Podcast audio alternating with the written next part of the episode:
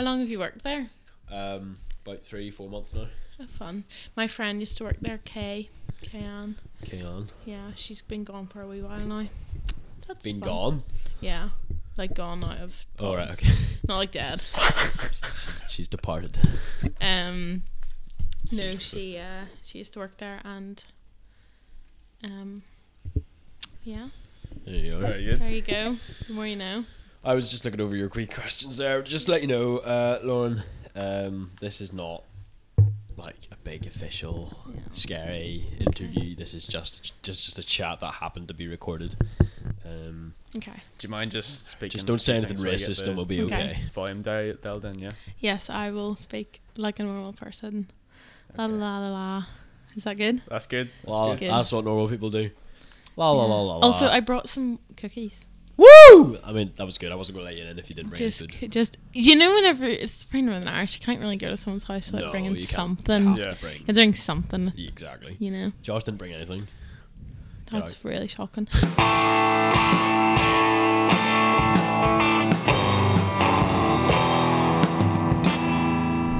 Okay, so we'll get started, yeah. So Mhm. this is Lauren Graham, Hello, correct? Yes. that's uh, me. I met her on the streets of Belfast. that's exactly how you met. Yes, Great start. that sounds so weird. yeah, so uh, she was promoting a group Christian organization called Agape, which means love, I think. Mhm. Which which love does that mean? Uh, sacrificial, I believe, like self-sacrificial or Sacrificial unconditional. love. So, Do you verify um, this, Ben? This yes, I do because I'm an expert in the four loves. um, yes, so um, charity basically. hmm Yeah, so just give us a bit, wee bit of explanation. What what is Agape? What is it? So Agape is a I don't know if you've ever heard of Campus Crusade for Christ International, but it's like a big global mission organization. It's actually the biggest in the world. It's in more countries than McDonald's. Fun fact. Right. Um, so Agape UK are the like UK branch of that. And there's a bunch of different ministries. I'm involved in student ministry, but there's family life ministry, um, global aid, um, lots of different stuff. But my role is as an intern with the student team in Belfast, just going onto campus and sharing what we believe about Jesus. We kind of have three like belief statements. So the first one is we believe that um, every student has the right to make up their own mind about Jesus. Um, we the second one is we believe that there's a lot of misinformation about Jesus out there, and we want to provide what the Bible has to say about him. And then the third is we believe that God loves everyone and wants to develop a relationship with them. Um, and we want to basically just like provide a space for students to do that Yeah. by them not by themselves for themselves alongside other people um so it's cool we've got like a good group going at the minute we have an event called agape thursdays which means on a thursday we meet and have an open bible discussion just like talk through a passage in the bible together um christians and non-christians both come to that and it's a really good like opportunity to discuss and there's lots of opportunity for like gospel conversations and stuff um and then we're actually having our first soul food event on Monday. So Ooh. you guys are both welcome to that. It's a Thanksgiving dinner Yeah. and it's free. So all calling all Yeah. students free meal Monday the 22nd. Um what time is it? it's at 6:30 so you can register Yeah. through there's a wee link on the Agape Students BFS Instagram. Lovely. Um but yeah. I love it. I'll be sure to give that a wee. I Yeah, will- definitely. I'm occupied. Sorry. That's okay. I Yeah. Have, I have like a part in my friend's doing film studies, and I have like Oh, a part, fun. I have a part in it, so I have to. Oh, I've been there. I've been in an MIA short film too, actually. There you go. What part are you playing? Huh? What part are you playing? The star, Josh. Obviously. No. Wait, is it a nativity? No. Oh. Oh. Uh, oh! no. Um, no, it's just a. It's just my friend Alex has asked me to go on, and I got a wee part in it, and I want to help him out. Very so lovely. Um, how long have you been doing this thing for? Um, so I have been an intern since September. Well, over the summer, I support raised like raised my um means to live. So that you you were trialed and if you did enough, then you got in. hmm Yeah, pretty much. Okay. Um, and then I, I started in September, but I've been involved with Agape since my, um, first year of uni, second semester. This girl called April Sterling Mills approached me on campus. Well, there's actually two girls, but they did like a survey with me, kind of like I did with you. Um, and at first I thought they were Mormons because I think it's quite. Oh! Uh oh. I was like, do I have time for this today? Um, um, but as the questions went on, I was like, these feel feel like right, like they feel like quite biblical. um, and then You're like, am I secretly a Mormon? yeah, like what? I'm I confused. Mormons have. Um, mission word. because I feel like it's quite rare to see like a Christian come up to you at, on a like it's just randomly and be like, "Can I ask you all these questions?" Um, they're more like, "Here's a flyer." They're like one extreme and the other, like nah, turn or burn, or they give you like a wee flyer and then they go on.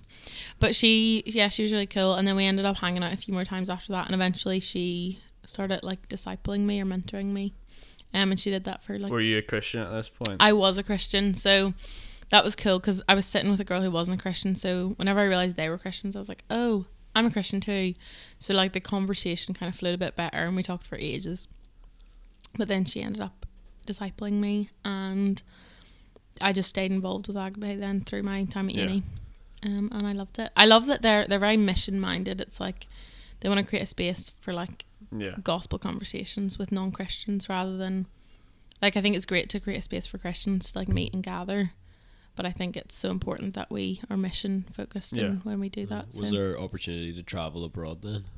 Yeah, so there would have been, but then this this funny little pandemic happened. I haven't heard about that. I, Um, what's that about? I don't know if you've heard of No, COVID nineteen. no, doesn't ring a Um, bell. Side note: I had COVID two weeks ago. Yeah, I don't have it anymore. the panic in your eyes, and you're like, "Oh, get out of my house." Um, it was awful, and I still can't smell anything. But that was a side note. But yeah, the pandemic happened, and I was meant to go to either Russia or Germany. Yo, Russia. Russia would have been so cool, Russia but would have been cool. I ended up not being able to go because of the pandemic. But I am doing the Were you, global. were you planning to go? yeah, Yeah. Um, but I couldn't because it was all cancelled.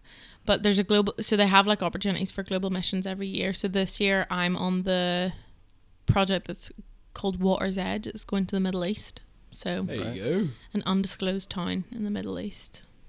So that's gonna be fun. Kind of Mecca. scary. So how's that? how's that work, gonna work out? Like, what what are you planning to? So there's like a university campus that we'll be going Okay. on to, and basically just doing what we're doing in Belfast over so there. So it's not just you from the streets of Belfast to Yeah, the streets of the. Middle East. Yeah.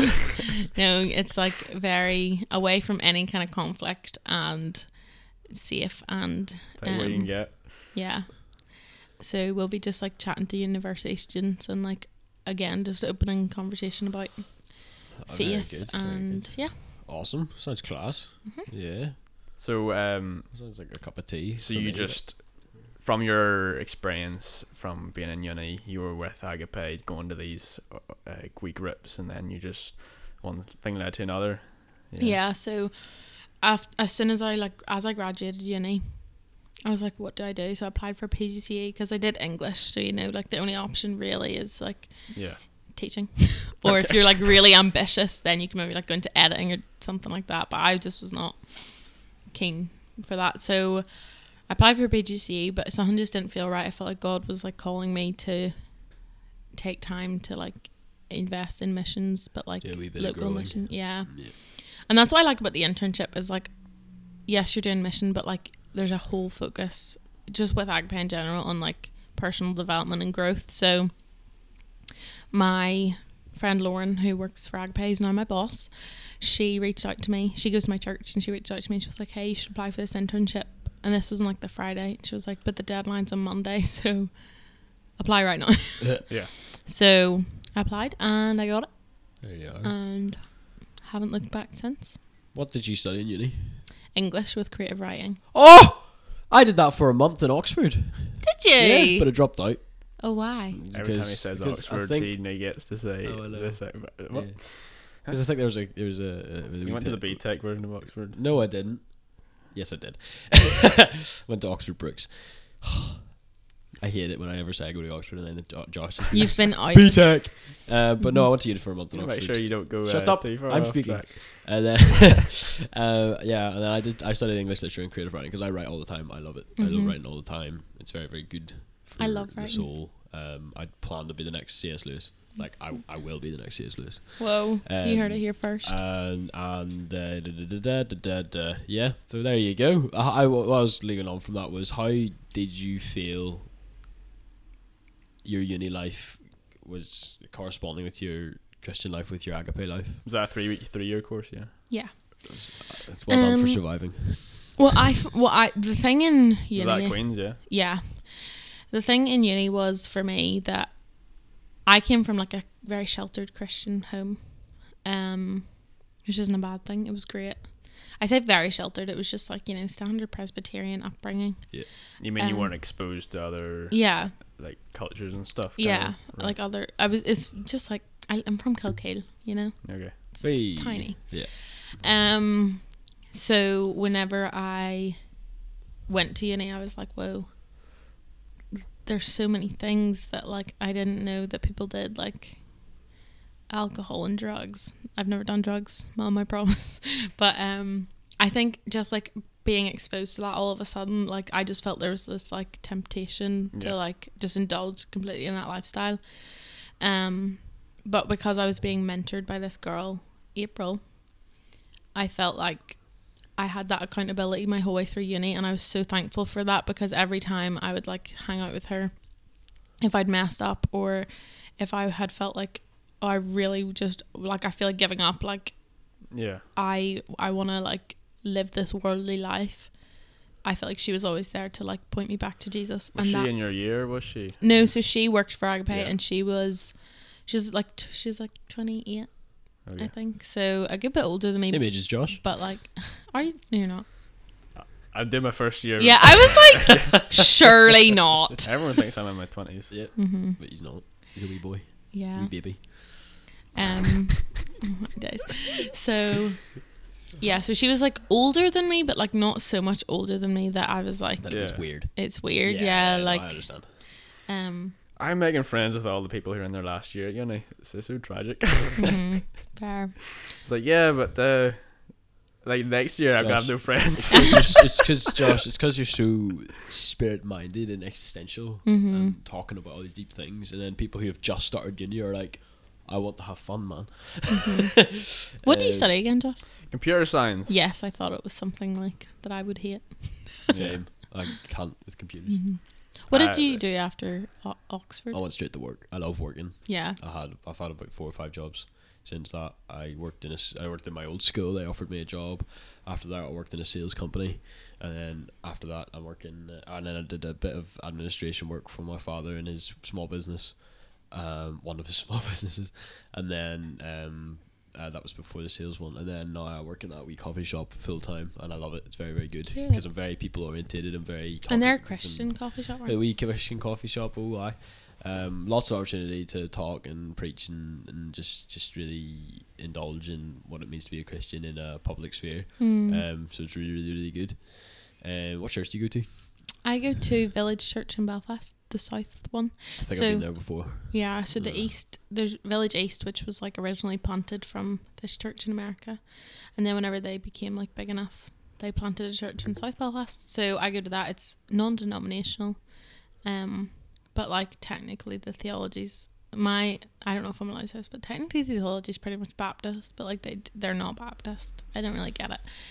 So you see the thing what you just said. Oh, I don't think I'm allowed to say this in this podcast. People just you just say whatever you want. Okay, good. Yeah, it's just like Okay. there are my, my probably there are a million things Josh and I have said that with nine or eight or ten people would be like, can't say that. Can't Mhm. say What's- that. Sorry, what's the name of the church? Village South. Village South exposed. Suppose that's going to be the title of the podcast. They're actually Baptist. the Baptist. truth about Village South. We're gonna have a like a wee minute long clip. Just We're like, actually Christian cancel culture. That's what. We- Yeah. no, they're great. I love my church. Put I, them be- on the I actually list. just became a member like not that long There ago, you go. and I was Congratulations. baptized there and stuff. So Lovely, lovely, lovely. it's the best. Very good. Very good. So- So uh, what about you guys? What churches do you go to? What church do you go to? I Josh? go I don't actually to- know this.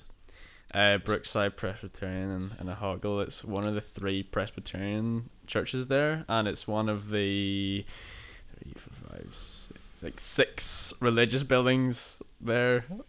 It's, Nice. I think it's the most churched place in Northern Ireland, and I'm pretty sure Northern Ireland is the most churched place in the world. Wow. Churches every five miles. Uh, I go to Glen Abbey.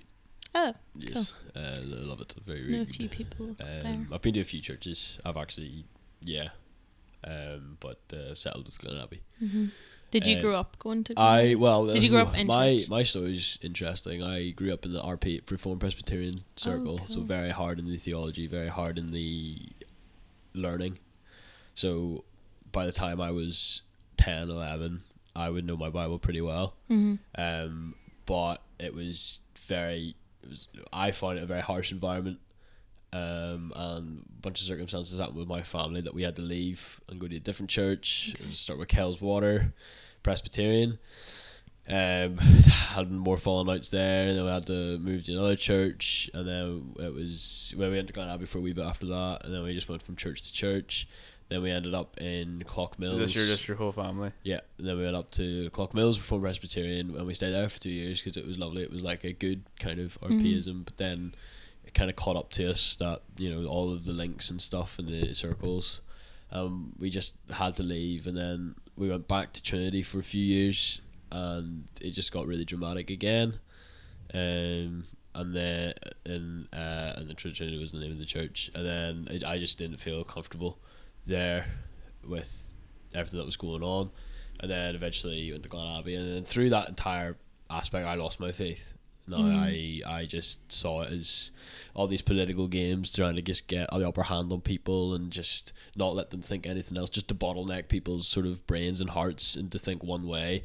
And I found that when I, because I grew up in quite a very sheltered sort of Christian household, Mm. very much do's and don'ts. And I was like, look, I haven't been exposed to anything else. How's this fair? I want to go my own way. And the moment I decided that, it was just everything just got really dark for me. Um, and I just didn't really know what to do. Didn't really have a faith. Didn't I? I I would say I was a Christian through all the way school. I'd be like, yes, I'm a Christian, and if there anybody challenged me on it, I would destroy them with Mm. just superior Bible knowledge that I had acquired.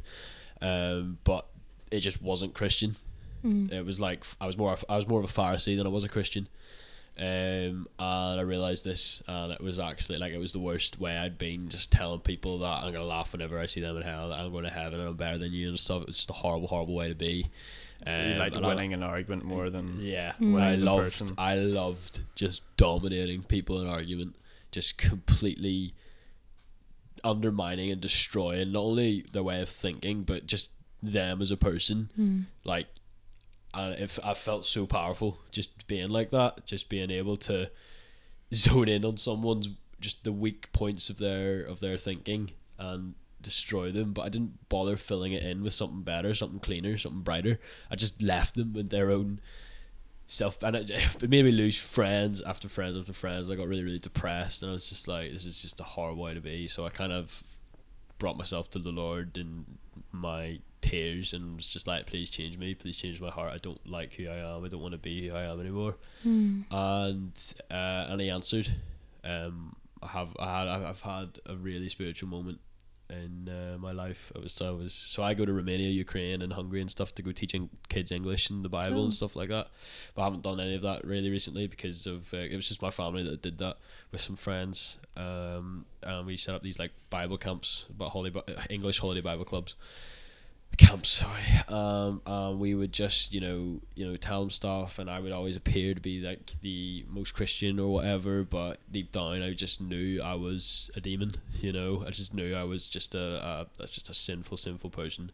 So i ran out into the forest and i spent like three hours out there just crying to the lord and the lord came to me and he basically what it felt like he just shook me shook Mm. me to the core and renewed me and transformed me and he gave me all of these rewards rather than giving me punishment rather than giving me things that I was begging for. I was begging to be judged and, and recycled and renewed and processed and you know uh, really sort of whipped into shape like uh, disciplined basically. I was looking to be disciplined but it felt like the Lord the Lord was like you're disciplining yourself enough with the amount of hate that you're giving on yourself and stuff. Um, and slowly, very slowly from that point on, I relearned. I was began to relearn everything that I thought I knew. Um, I only recently read the whole story of David, and it's just completely transforming the different lens that I read it from. Um, the understanding that everything that I used to be Mm. was and will be permanently ingrained in the people's who I the people who I knew of the past, the person who I once was. That's who they're going to remember, Mm. and coming to terms with that is really difficult. But then I got to remember that actually I don't I don't really much care who what people think of me. I find my identity in the Lord Jesus Christ Amen. because He is my Lord and Savior, and He is the one that allowed me to get have the second chance. And the Mm. only people who could ever understand that are Christians. Mm. And then I want people to understand that that you know there's a lot of people who I've reached now who have said to me, I don't think I've ever known a more holier person than you, or I don't think you know I've had the Bible explained to me that way in India. So I went to India to teach English as well, and I was with a bunch of the, these guys from a Catholic school, in Malachy's, and they've all been sort of taught this really theological Catholic side of things. And and then they all were in my hotel room, and see that pancone there? I got that from India. I picked it up in the Himalayas, um, and it was that same day that I picked that up that these boys were saying how they've never heard the Bible speak the way I was telling them. And that night, I was just like, this, this is the moment. This has been my training. This has been my my mission ever since I was born. It's led me to be talking like this to these boys, Mm. and that was the moment where I knew that I felt like I would go to heaven. If you know Mm. what I mean. Like I've done enough. Even though it's by faith I've been saved, even though Jesus has done all the punishment for myself, it felt like that was the moment where I had to Like you'd finally grasp. that I finally grasped the Mm. concept of eternity. Mm-hmm. Um, and then I just wanted to keep doing that for the rest of my life. So that's brought me basically to where we are now. That's really cool. It's mad, like. Thanks for sharing that. It's the first time you shared that story in the podcast Yeah, as well. pretty mad, like. Yeah. Um, what do you? There's there's a lot more non-denominational churches nowadays, and That's just what Mhm. Glen Abbey is. Yeah. modern in the modern world and uh, Western world, and that seems to be where a lot of the young younger generations are being pulled towards too, as opposed to the well, I say traditional, uh, but you know, older kind of Presbyterian Mm. traditional kind of ways, or maybe even Catholicism and stuff. I was speaking to. I was at. My friend uh, twisted my my my arm. That's the, that's the term. Twisted my. I was like, what, what part did they twist? What limb? uh, they twisted my arm to go to Green Pastures with them. Uh, yeah, Oh, I'm that sure you're super I'm sure mega you're big of- Massive church. I'm sure you're aware of Green Pastures, Oh, I a non-denominational church. What a place, like. Um. Anyway, but I'll not go into that. Uh, there's a Catholic person there. Uh, he his arm was twisted to go along as well from from uh, his. I think it is their first date.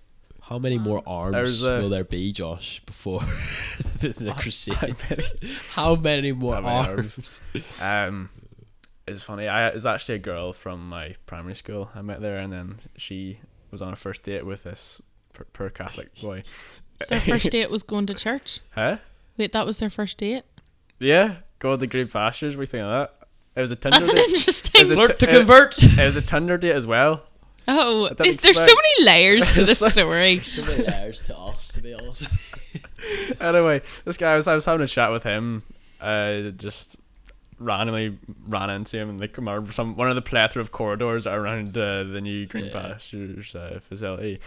Uh, Mr. Wright's been busy. compound. Um, and he was saying, so he brought he was brought up in a Catholic sort of surrounding, and he he, he spoke about it in terms that I hear a lot of young Protestants speak, and I didn't really expect that because I expected there'd be more. He had different uh, specific, concerns, but the general concern was like he doesn't feel like he's a part of it. It's not like he can. He's not. He didn't use these exact terms, but um, he didn't understand why he was doing the, the traditions he was doing, like the rituals. He didn't understand. He wasn't able to grasp and embody. Mm. He wasn't able to partake, so to speak, in his faith. And Mm. it was his first time at this church here, and he, he was like, "All right, see." The all these people, they're happy enough uh, partaking in their faith. Everyone's, you know, happy enough making a big sound and doing their thing up on stage, and the preacher going, and he's like, "Oh, that's." I can see the value in this that isn't present in my tradition, Mm. and it's the same sort of. Doesn't matter about the green pastures or not. Just any sort of non-denominational church. There's a wee bit. A lot of them are pretty much Protestant churches, but as you said, they don't Mm. say that. yeah. Uh, but I don't know what I'm. I'm just exploring these ideas. I'm not I'm not here telling you this is what I figured out here. But what do you think about that? There's about this shift towards um. non-denominational. yeah. What do you think about that? I think for me, one thing that I've always struggled to kind of marry with my faith is like I know that within the church we're all gonna have different like opinions and like different like on like smaller theo like obviously the big things like by grace alone through faith alone you know things like that through Christ alone those are important those are like foundational Yeah. and but there's other gonna be other theological things that like are In- different and then that's good yeah, and that's going to lead to different blah, blah. denominations. But I just found that like I felt like that's okay, but when in maybe it's just Northern Irish culture, but where I'm from, it felt like very divided. It was like if you held an, event in a Presbyterian church, like Baptists wouldn't come, or do you know what I mean, like that there sort of thing where it just felt like the church was so divided because of denominations. I'm not saying that that's why I, I grew up Presbyterian. I'm not saying that's why I like left Presbyterian. There was a whole other different bunch of reasons, but whenever I moved to Belfast, I was like, I want to get stuck into a local church, and I went to a few churches, but when I went to Village, I don't know. I just it it didn't feel like that weird, like sense of disunity. Like I didn't feel any of that. Like even though a lot of people maybe had different opinions on different things, like our f- core foundation beliefs were the same, and uh, the teaching at Village is really biblical, and I love the worship and stuff. So, um, it really feels like a community and a family. So, I think there's great value in both like denominational and non-denominational churches. It's just like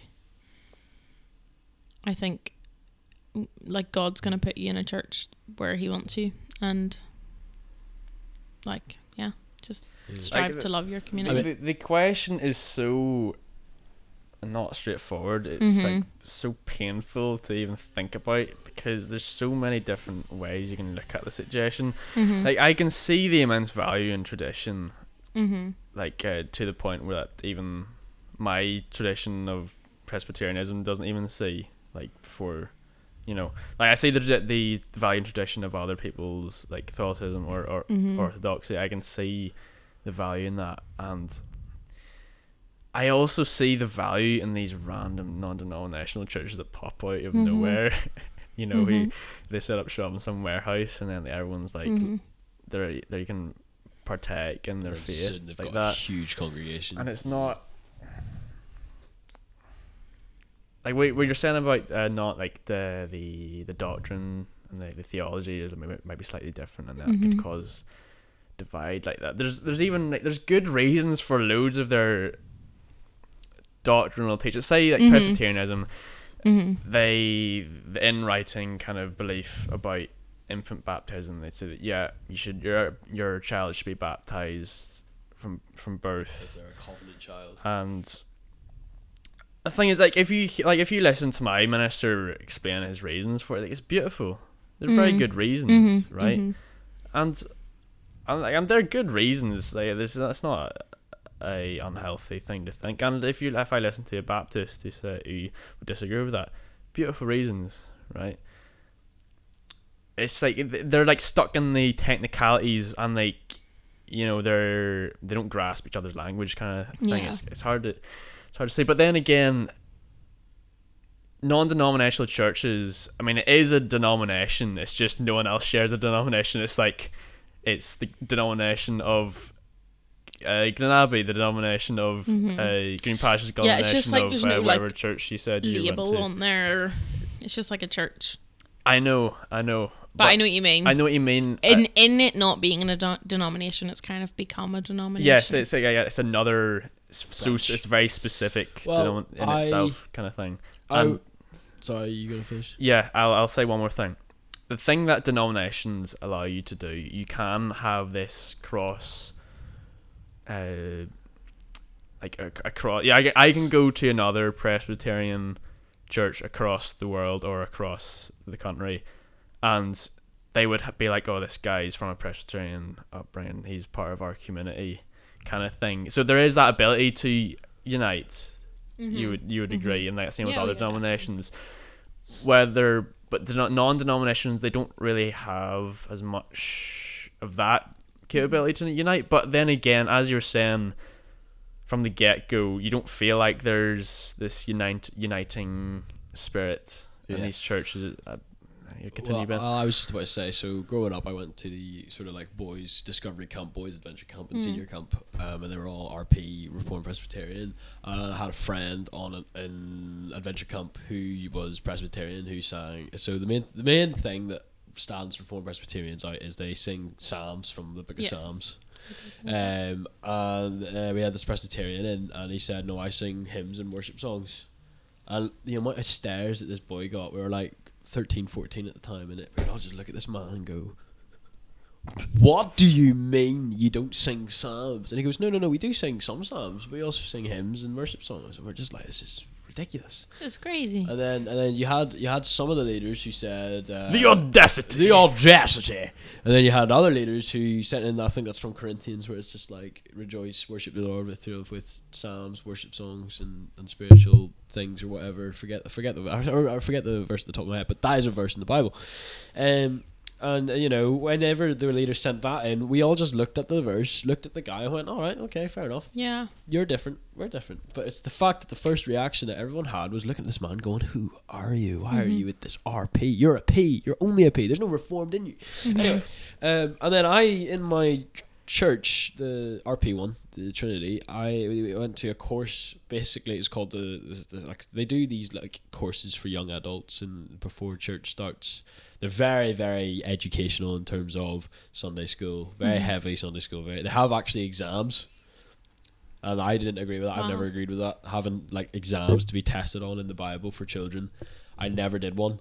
I, even though I went to Sunday school, even though I learned my catechism, I learned my psalms, never did an exam on it because, like, I'd, I've, I've, I have I find it very hard that Jesus would want children to be examined. Mm. They, they're meant to be brought up and they're meant to be yes taught yeah. to the point of being examined on it, where you can get a grade in Bible knowledge. I don't know. I basically it felt like how much are you Christian of you? Well, I think it's okay as long as you don't put the emphasis that you're not a Christian in this. yeah, I mean, Yeah. like if I get a D, it's a bit like people look at me going, "Oh well, you better be, you better be learning your stuff. Mm. You're clearly not as as good a Christian as the person who got or the girl that got an A, Mm, who was the get minister's daughter, well, obviously, you know. Um, but Can I comment on the like um when I I partook in the boys' brigades? uh, from, I also was from- the from Yeah, yeah. very young age up and throughout the whole thing. I was in And the they GB. say again, I was in the GB. very good. yeah. And they'd have like once a year or so, they'd have the the, the Bible sort of quiz, Quiz. quiz test Ah, sort of yes, thing. I and remember you do taking your, that. You I do did really your. well. It's it's a wee bit like an exam kind of thing. It'd Yeah. be questions now. It's this. That was competition. there wasn't. Yeah, it was just like it was a competition. You get like from the whole of Northern Ireland, you'd get the shield Yeah. given to your uh, section. yeah. Be like, what you're the Bible winner, guys, or you you know your Bible stuff more than Mhm. anyone else, or at least at least one of you did. I came second. Uh, yeah. but it's kind of just like competition. You know, we all know, uh, like everyone who showed up to do that exam knew that they were so clueless, hmm and they're like, okay, well, let's let's try my best here, but Mhm. I'm not expecting anything, right? Thankfully, yeah. Thankfully, I never had to do. We our GB didn't do like the exam. I know that a lot of GBs did, but ours didn't. And I was so glad because I was like, I, I enjoyed the Bible study, Hmm. but I did. I, I knew I wouldn't have enjoyed it as much as if I was if it felt like school. You know, Yeah. I felt like, oh my goodness, I need to actually like go home and learn this Yes. for an exam. You see, that's the difference I find. You've got a kind of school educational aspect, and then you also have a competition for fun kind of Mhm. aspect. So to contrast the sort of Sunday school exams of my church to when I left that church and joined uh, Presbyterian Church, uh, uh, BB, when I joined a BB, because Reformed Presbyterians don't have BBs. Um, so, huh? Didn't realize that. No, no. That's crazy. Didn't know that either. Um, Oh, so. you know. Uh, so when I was in BB, the kind of Bible studies that you were preparing for for this exam was really kind of fun, and it was a competition. Yeah. And I feel schools sort of made exams like a kind of competition, a kind of compet- com- competitive. I mean, the spirit. reason was we could it do so was much a better. competition. You know, it's like you, right, Yeah. you want to try and get Like, the shield, I- or at least not humiliate I yourself. wanted, I wanted, uh, I wanted my name on a shield, so I just did my homework and I learned, and I came second. And I was like, wow, you know. Mhm. But then in the other place, I don't get any reward at all. It's Yeah. only you gotta know your Bible. You're not a good Mhm. Christian. Eh, they're I'm like- they're kind of poking you with a stick instead of get like showing you a treat kind of yeah, thing. exactly. Uh, and as a as a child, it's very hard to grasp that. If I say if I did my catechism well, I would get a well done, and maybe very rarely a wee Haribo. you know. Uh, and then when I did that So Psalms what are you course- complaining about then, Ben? ah, What are you complaining? That's all you need. oh, I know. But anyway, uh, uh, uh, the course that I did when I was a teenager, so I was left sort of Sunday school, and it was more like a young adults thing, and it was about Psalms, and they were explaining why RPs only sing Psalms. And they were like, well, because the book of Psalms is titled the Psalms, but inside the book of Psalms, there are Psalms, hymns, and worship songs, which then correlates to that verse I was talking Okay. about in Corinthians, where you sing only spiritual songs, um, worship songs, and hymns and stuff like that. So then the minister was like, that's why we don't sing anything else, because we only want to sing from what is God- God's word, what God has spoken. You know, so anything else is kind of beneath that. Okay. And I find it hard to understand that because worship to me in Glen Abbey is to reflect what heaven would possibly be like. It's to be a little slice of heaven. Mm-hmm. You know, us all singing our hearts out. You've got people raising their hands in praise. Um, you would never catch that in a Presbyterian or like you wouldn't catch people raising their hands Oh, up and closing their eyes and swaying side to side in your church, would you, Josh? Otherwise, No. everyone will look at them and be like, they're they're clearly possessed. You know, there's this alien understanding Mhm. of each of these Well, it's not part of the denominations. culture, really. Exactly. Yeah. And that's a big thing about it, you know. And also, it's, it's this kind of idea that you get outcasted for it as well. Mhm. I think yeah. I Did you see Barbara? She Yeah. had her eyes closed when she was singing. Mhm. Ooh. I'll let you speak, but I just want to like make one point. when I went to Green Pastures, I uh, they Everyone was had this was it was time so I could. There were three services in Green Pastures in the morning.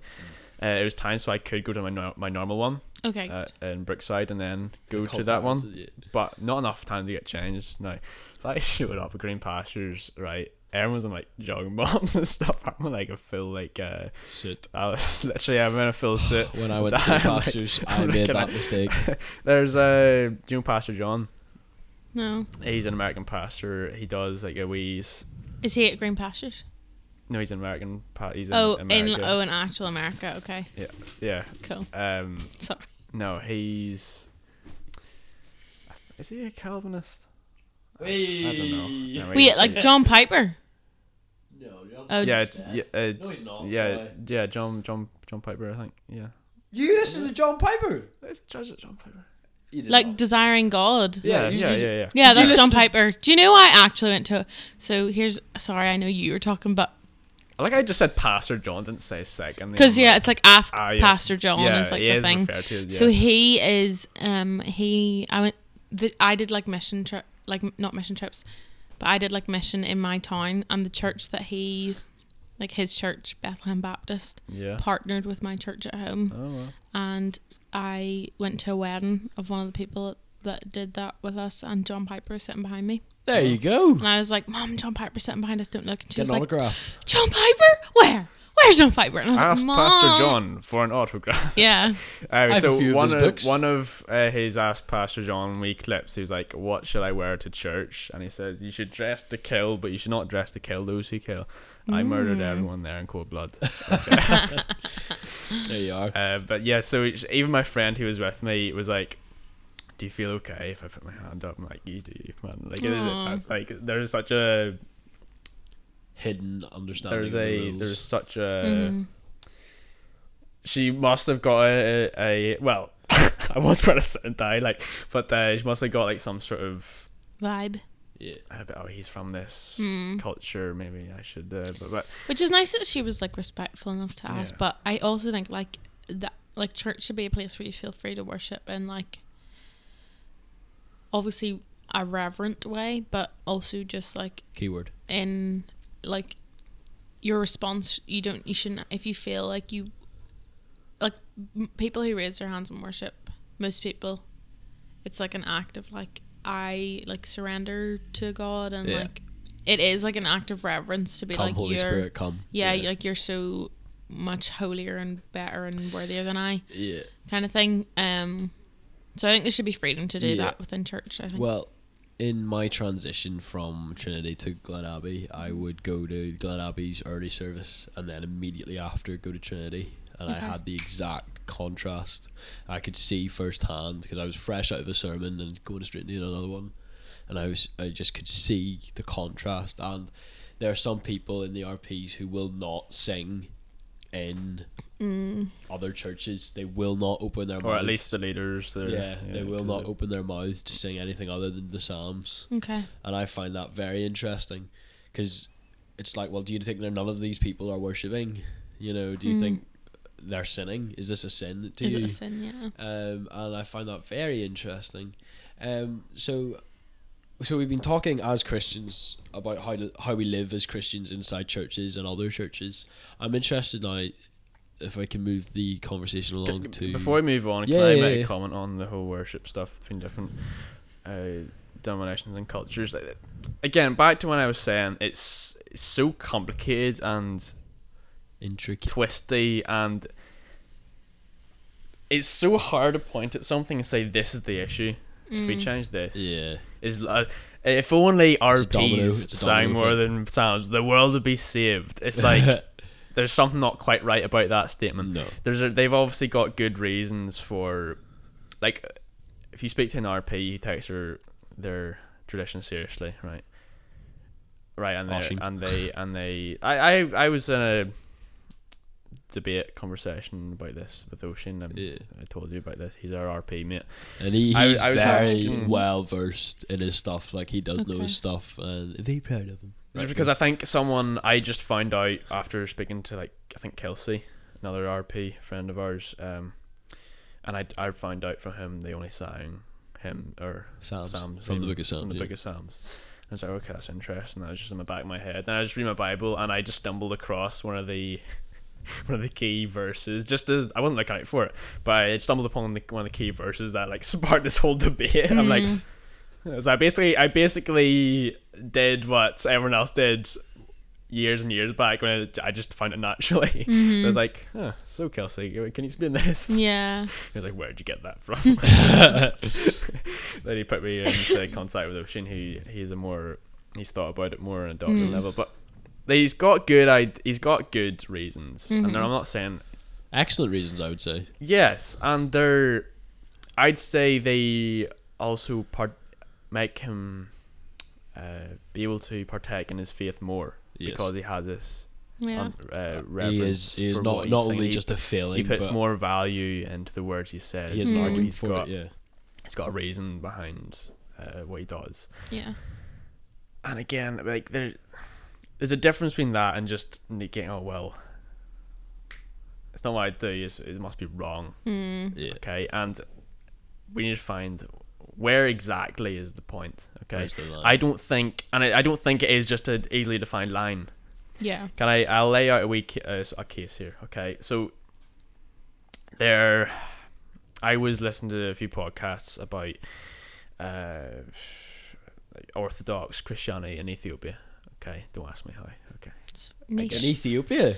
a very niche Um, so bracket but okay they have. They don't have any of our materialist nonsense in the West. Okay, which is why I love it.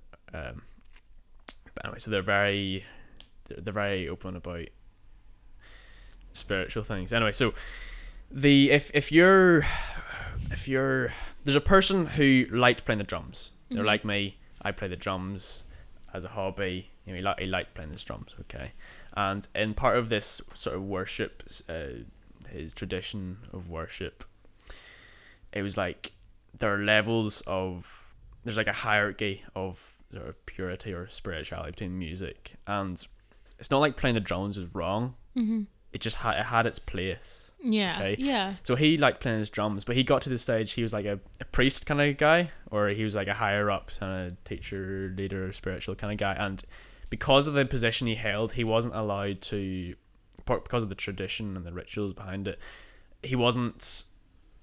It wouldn't have made sense, and he wasn't allowed to play the drums as part of the service Okay. because of what he represented. Mm-hmm. And there's, it's this idea that everything has its place. Mm-hmm. Yeah. I'm not saying when Green Pastures get their electric bass guitar out and he's like, yeah, he's Mhm. just like, yeah. Then everyone's like screaming, it's ah. And they've got their drum box. You got that in Green Pastures, the drum boxes, like you know, the, the plexiglass, and then it's like super loud. Or just any standard non denomination church, right? There's there's that, okay Yeah, I mean, I re- there's people who sing only like RPs. They only do. There's no instrumental yeah, there- there's no instruments. There's just the human only voice, and that's it like a very great. Like, that's a very pure. The human voice is the most pure or spiritual of all the All instruments. of all the noises, right? And there's like a hierarchy. Everything has its place, and like if you go into a, if you go into a monastery, okay, Mm-hmm. of of uh, some random place in the middle of nowhere, untouched place, monastery, and people who just go there, and they're people who've taken on the monastic tradition, they've signed up to a life of poverty, okay, and you have these people who just pray all the time. I don't think a destroyed electric guitar is good good music Yeah. to play there, th- right? That's not where it. but I'm not not a saying it can't be used to glorify God. Yeah. Do you understand the what do I'm all laying- things to the glory of God. Do you understand what Mhm. I'm laying forth here? It's not Yeah. like there's a bad It's just about they're bad in wisdom. them. No, They're not bad in understand that. themselves. It's just where do you place that? No, I understand that because in primary school, when I first went to Green Pastures, it was like all the kids come up to the front, and I was like, "Okay, the children's talk," but then it was like, "Okay, guys, we're going to dance," and I was like, "Huh, Dancing in church. dance?" And then the, the drums went, the lights, strobe effect, and all these little kids were dancing, and it was like, "Jesus is my superhero," and I was just like, "How dare this heresy?" And I just went back. I went straight back up. I was like, Mum was miles away. Straight back up to Mum, and I was like, Mother, I will not partake. and they were like, No, no, Ben, it's okay. Go to the children's, see how it is. And I went to the children's thing, and then there was just like, Okay, guys, so we're gonna do a little bit of Bible study, and then afterwards we're gonna let you play in the play area. And I was like, Heresy! What do you mean? There's a player in here, this Church of God. So I just, I was just like, I want to go back to the sermon, and I went back to the sermon, and I just sat because I was brought up to sit down and listen to like a one and a half hour sermon at Wow. like at like uh, uh, uh, eight nine years old. That's what I did. It's Mm-hmm. Boom what I did. That's why I like drawing and writing and stuff because I would do that. as my upbringing. Um, and it's this transitional understanding of, like you said, the keyword reverence. There has to Mhm. be a kind of level of reverence and respect and well, understanding that this is a very real God. Mm-hmm. Yeah, like worship isn't all just about having like fun. Yeah, well, Like- obviously, yeah. It's about like actually coming before God and like yeah. ex- like experiencing His presence and like responding to that. One of my elders, he's a famous, very famous quote from him. He says, um, "Every day, human beings are looking for something to worship. We automatically will worship things. All right. For example, the new Halo came out, and I worship it on on unholy amounts because oh, it's Halo. It's my favorite game. But then also, like you know, people just worship things all the time in terms of television, in terms of music, in terms of everyday life. There's a there's people want to give a part of themselves to a sort of a transcend a transcendental part of themselves into something that they feel will in a way give back to them Mm-hmm. and worship for christians is like that and we must give that part of our souls to god that's what it is to be a christian to give a part of ourselves to him because he took a part of himself and Yeah. died for us he Yeah. gave a part of him for to us so we the least we could do is give a bit back every day. Mhm.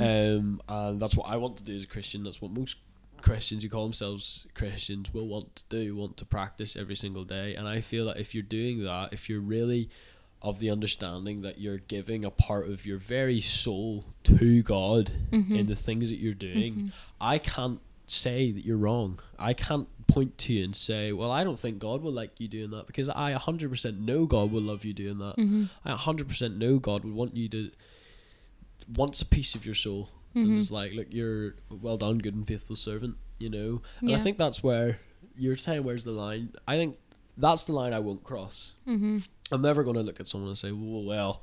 I mean I could look at the entirety of a church. And we, I'm, I'm bullying Green Pastures a bit but I will look at the entirety of that and if I see any more dancing I'm just going to be like I don't agree with this. That's Yeah. me because I've been brought up to do that and they're not going to agree with the things that I do and I understand that Mhm. but I don't think it's in everybody's place to point to them and say, "This is a sin. This is wrong. Yeah. This is wrong."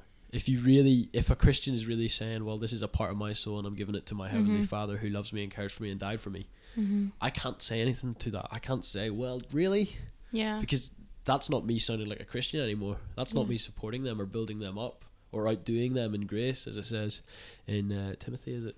Um, I'm Mhm.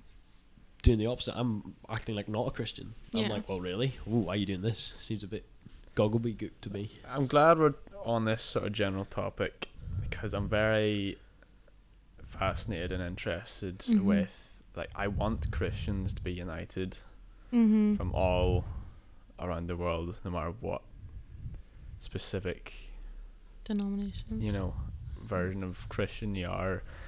There has to be this sort of unity. Mhm. I mean, even just in the past, um, say, say the coronavirus, right? That thing you just told me about that I didn't hear about beforehand, right? um, it was happening uh, before this, but coronavirus just accelerated everything. Okay, I just said there's this sort of breakdown in unity. There, you can't really act out your faith as easy in the church body, at least in these experiences we've had, right? And there's a em- lack of emphasis on the community and communion, uh, like, like fellowship with each Yeah. other, and like real Faith having chats like this. Mm. Wouldn't, wouldn't happen with wouldn't happen. not not really, Especially really in COVID happen. as well, where people are just saying, right, go straight home. But anyway, so that was before COVID, but then COVID happens, right? And then worse. there was such a lack of this human interaction community. It was like there was no To the there point, was no fight, but yeah, it's it to, was to the point where people feared human interaction. just like all right, it was just the government says this, so we'll just Yeah. we'll just follow because it's our Christian duty to you know do that. And I, I understand what they're saying, but it's like but like there's such a it's such a they don't see the overarching pattern and what they're protecting and Yeah. if they saw that they would realize if It's they had if they for. saw the fullness of that Mm. or at least more like I talk about symbolism all the time right it fascinates yes, me okay my head. it's like the, it's the language of meaning okay it's like if you understand these patterns is you can you can you can start living in those patterns most people don't understand the world from a meaning perspective Mm. they see it as like a all right what's what am i doing today next week that's about it kind of thing how's it fit together on like such a low down level it's not like no one usually thinks of what is the story of my life Mhm. how does this partake in that you know no Mm. one thinks that. And they definitely don't think what's the story of my community or my country or the world. They don't think that, right? But I, uh, if you do think in those terms, it's it's it's such a burden on your soul to see these things happen. Anyway, so there's such a lack of emphasis put on all this stuff. So it was just poof, it's gone, right? And do you know what people realized? Hold on a minute. This is no different. We're I'm not work. We're not. We're meeting at church now. Well, this is this is back when we we were meeting at church now, but back when it was all We couldn't. nothing. I was just online. It's like, oh, I feel no different. Yeah. Mm. I just showed up to church every week and made idle chat and Mm. And then went home and and, exchanged lunch. pleasantries and the only thing that's Yeah. different is It the became a commute. social club. There's no commute anymore. That's the only difference, Mm. Yeah. right? Yeah. And that's the communion with the church should not be as easily taken away. taken away like Mhm. that without. Any, uh, not without even a discussion, Mhm. let alone a fight. Well, no, I know. I mean, like, it shouldn't. Uh, not. even- I'm not saying like the process, but I'm saying if that's just taken away, you shouldn't be able to be like, oh, I didn't realize. Mm. yeah. It should have been like such a massive part. Should have of been an it. impact. Um, continue what you're saying. Yeah, well, I think that was one thing for me. Like in village, I think if I hadn't been going there, there's such like they're they're. So every year they do these this sermon series called Family Traits, just to remind the church of like the the sort of mission or vision statement of village, um, and they do a sermon series on gospel community and mission, and what I love about village is like I really do feel like I'm part of a community. Like I feel like I am eh, doing life like side by side with the people that I'm in church with. That was like one thing whenever I left uni. Whenever I left home, sorry, in 2019 I did Livewire, New Horizon Livewire after my first year of uni and the I was a leader and the theme was church and I learned so much that week about like what it means to be part of your local church. Um, and I remember chatting to this man, Pete Wright, legend, um, and he was a Presbyterian minister, I believe, or a youth worker actually. He was a youth worker. Anyway, he was in the Presbyterian church, and I was in the Presbyterian church, but like in my, making my way, like transitioning out of it. And he had said like, it's okay to like g- not go to a Presbyterian church when you move to Belfast. Like you need to go somewhere where that's local, and that is preaching the gospel and is mission focused. Like those are like the main things. Um, so when I found Village, I was like, "Whoa, this feels like a family." Like I, I've- straight off the bat, I was like, "I'm so welcome," etc. So, whenever COVID happened, pandemic happened, I, f- I did feel like that was completely like taken away, like that whole community aspect, and like we still tried to meet. We had like a weekly meeting. Um, on a Wednesday night, like a small group meeting, and we still did that on Zoom and stuff, but it felt so different because now, like, I came straight from my church friend's house this afternoon. Like, I we had a prayer breakfast this morning, and then we, I went to their house for lunch, and like, I'm going back to their house this evening to play Catan. Very Woo! I know, I'm so excited. I only played Catan once, but I won, so I'm addicted. There's a million board games. Yeah. I'm addicted to them. I love that. So, like, I really do feel like I'm part of a community, but I know what you mean. Like, if you don't have that in your church, like, then there's a problem. Yeah. um, and that needs to be addressed because we're first and foremost we're called it to live in community with each other, and Yeah. that's how the that's what the church should look like. My issue is just what you were saying, Josh. Is that yeah, we can uh, we have the freedom to talk and debate as Christians, and I love that. As as we know, I love arguing, and I love good debate, and I love conversation. I love demonstrating my ideas, and I love listening to other people's understandings and ideas. But it's when that is so easily pushed aside, in terms of don't do that anymore. Stay at home with your families for months and it's so easily handed over this fellowship. I suffered so greatly. Like I wasn't in whenever COVID happened. I didn't go to church for like six months until I went to Oxford, Oh wow! and I was I just I just hadn't this because yeah I could watch it on TV. It just wasn't the same to me. Mm. And I uh, I met up with a guy who invited me to youth praise, and I was in tears because I hadn't been so long, and it was just praise. It was just songs. There was no talk. There was no. It was just prayer and praise, and we were just praising. This all a bunch of Mm. people my age, and I just I was broken. I was just like, this is what I've been missing. This is the one part of me that I, c- I couldn't worship. I can't worship without people. I can't worship without fellow Christians. Even though I know Christ is with me now in all ways. Mhm. I still need to worship Him, and I can't do that in front of a TV screen. There's this thing now with COVID pass. COVID passes are now a thing Yeah, um, that are going to be implemented, raging.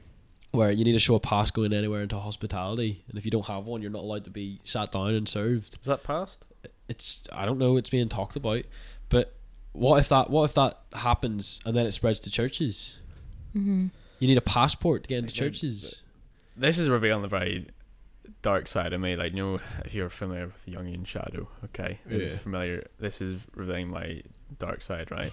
Ooh. There's part of me Mhm. that wants that because I know it's gonna make the world burn, and I want, and I kind of want to see the story play out. But then there's others. Psychopath. No, then then there's the other side of me where it's like I want to do everything in my part to make sure that doesn't happen. Yeah. because I, I I can see what could happen if that happens. It's But because other people don't see, and I Mm. want them to see that that's what my dark side is. You know, of I just want them to see. well, you know what it is. Does that make sense? all Christians, and I find this a lot. All Christians yearn for justice, Mm. but also all Christians yearn for justice and judgment, but also fellowship and freedom. Yeah. You know, that's the two things in terms of the good and the dark, the, the, the light side of Christians and the less bright but still good side of, of the faith is there's going to be justice and punishment Mhm. for all Christians included in terms of giving an account and you know the reward being does the reward fit the bill and stuff like that. But then we also have this understanding as Christians that we want to be superheroes and save the world and Mhm. save people and invite them into and get to one day see them in heaven. Mhm. You know, like I would agree with you in terms of yes, there needs to be a hard rocking of the church. There needs to be a hard, you know, understanding that look, this is taken away so easily. What are you going to do to fight for it? But then we also have the other side where it's like, let's try and prevent this from happening. Let's try and keep what we have Yeah. now because we can't afford to see that anywhere. worse. The, the Christian story is is death and rebirth. I, I do Over believe the church has to die for the next revival to happen. Mm. I believe that, and I don't think we can avoid it. Yeah, like the church I grew up in, like, I just feel like it's been dying for a long time and like there's not much happening that's like reviving it. So I feel like it's it's like at that stage where it like it needs you know you know when everyone's like it gets worse before it gets better like it needs to hit rock bottom for something to like click Yeah. and things to Mhm. change so which is really hard to watch and see and like my family still go to that church and like my mum and dad my dad's an elder there and my mum and dad have like a real passion to see the church revived but like it's hard when there's two people in a congregation of like a few hundred Yeah. You know obviously they're not the only two but like I like to it's hard. remember that the Lord is present hmm even in the caves and the caverns of the world, as well as the heavens. yeah You know, and when you apply that to churches, when you apply that to the people, the individual people in the churches, Yeah. like people who have sin, secret sins that nobody knows about, that the Lord knows about. That's why it says all vengeance is the Lord's. You know, all justice is the Lord's because we're all sinners, so we can't therefore judge. We, we Hmm. need to have somebody who isn't part of it, who is the judge. And I find rest and relief in that. You know, no matter how dark things get, I know that the Lord of Light is still in control. Um, but uh, do you think we need to wrap up now? No, it's fine. We're having a conversation. Um, like, uh, I probably need to ra- go soonish. Okay. Yeah. That's what I say. we'll say a few more things, then Yeah. you can No, abruptly leave uh, without. Head out. Say, um, I brought cookies, so it's okay. Ben, I tell you all the time, like the world's upside down, right? Yeah. Okay. No, if you another way of looking at that is you're bringing the margins or the fringes or the strangers and replacing the center with it. Right? Yeah. Uh, you can see. Do you understand? Do you understand what I mean by that? Like, We are replacing the center, the thing which we are Yeah. defined by, with the outsider, the out, Yeah. the outside things, the things that aren't definable. Mm-hmm. Okay. I mean, just look at our political landscape as one manifestation of that. Okay, or just just look at anything, you'll see it anywhere, right?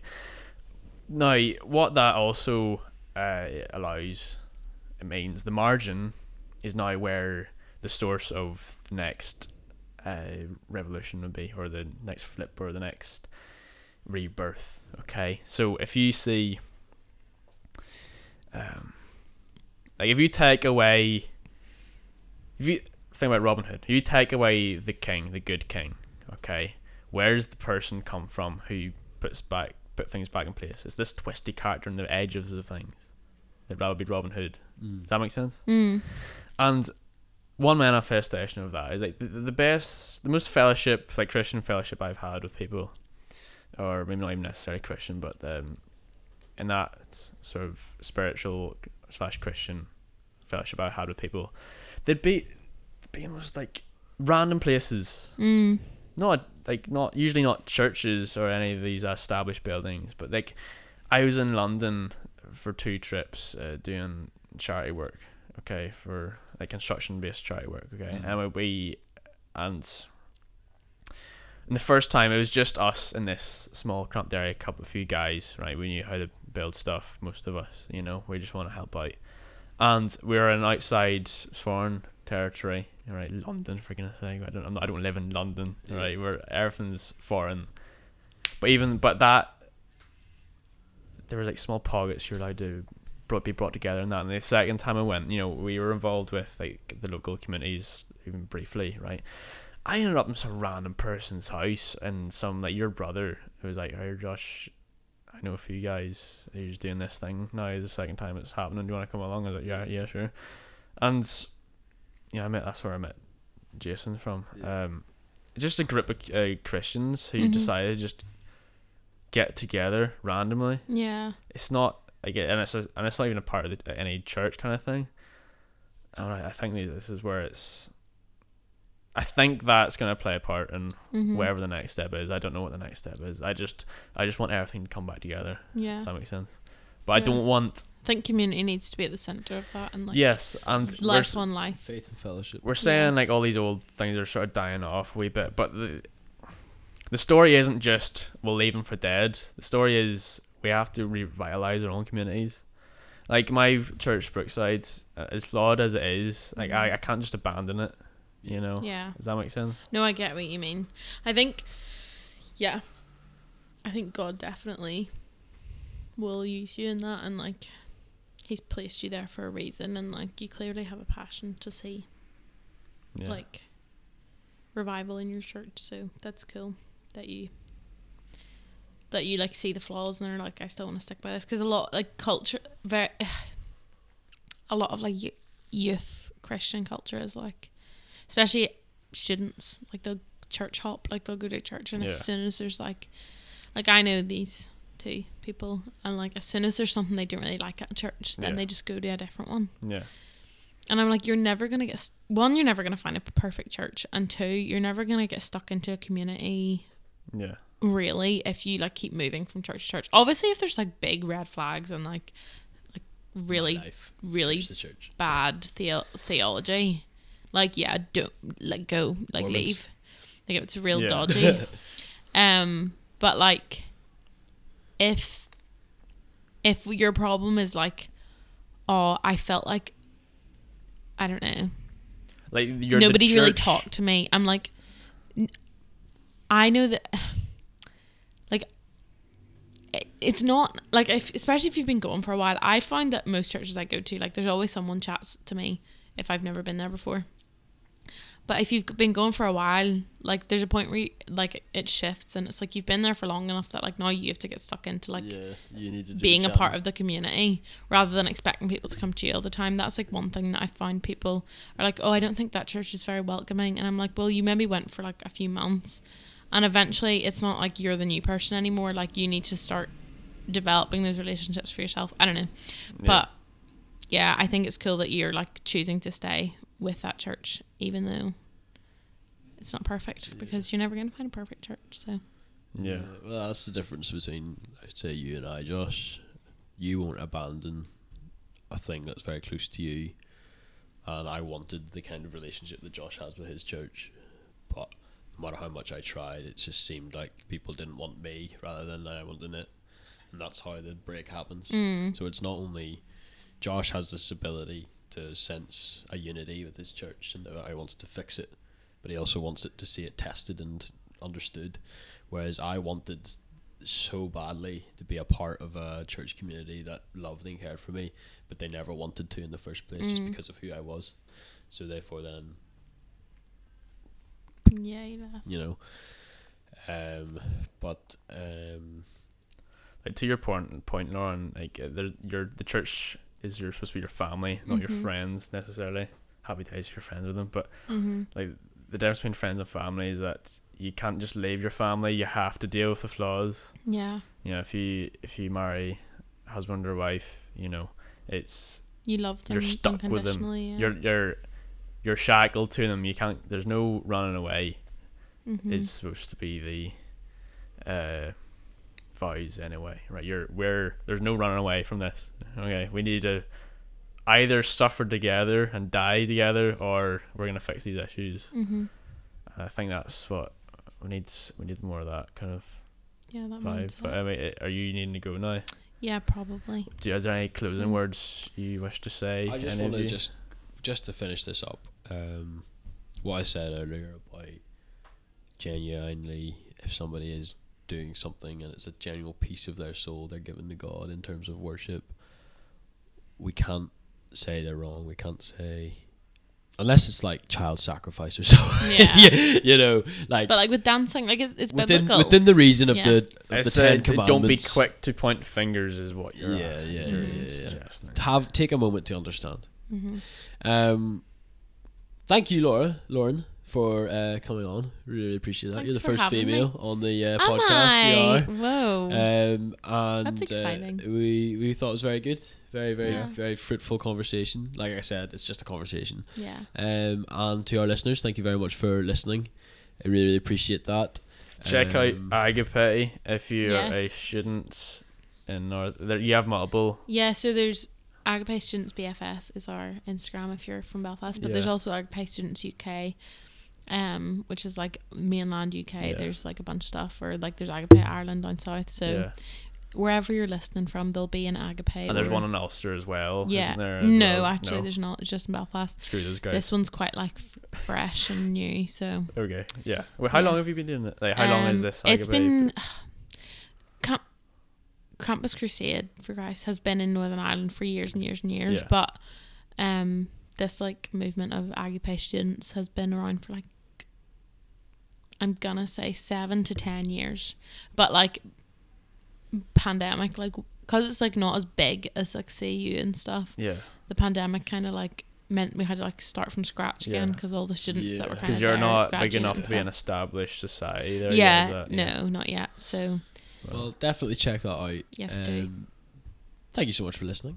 Uh, comment, like, and share, and uh, we will catch you on the next episode. hmm Bye bye. Bye.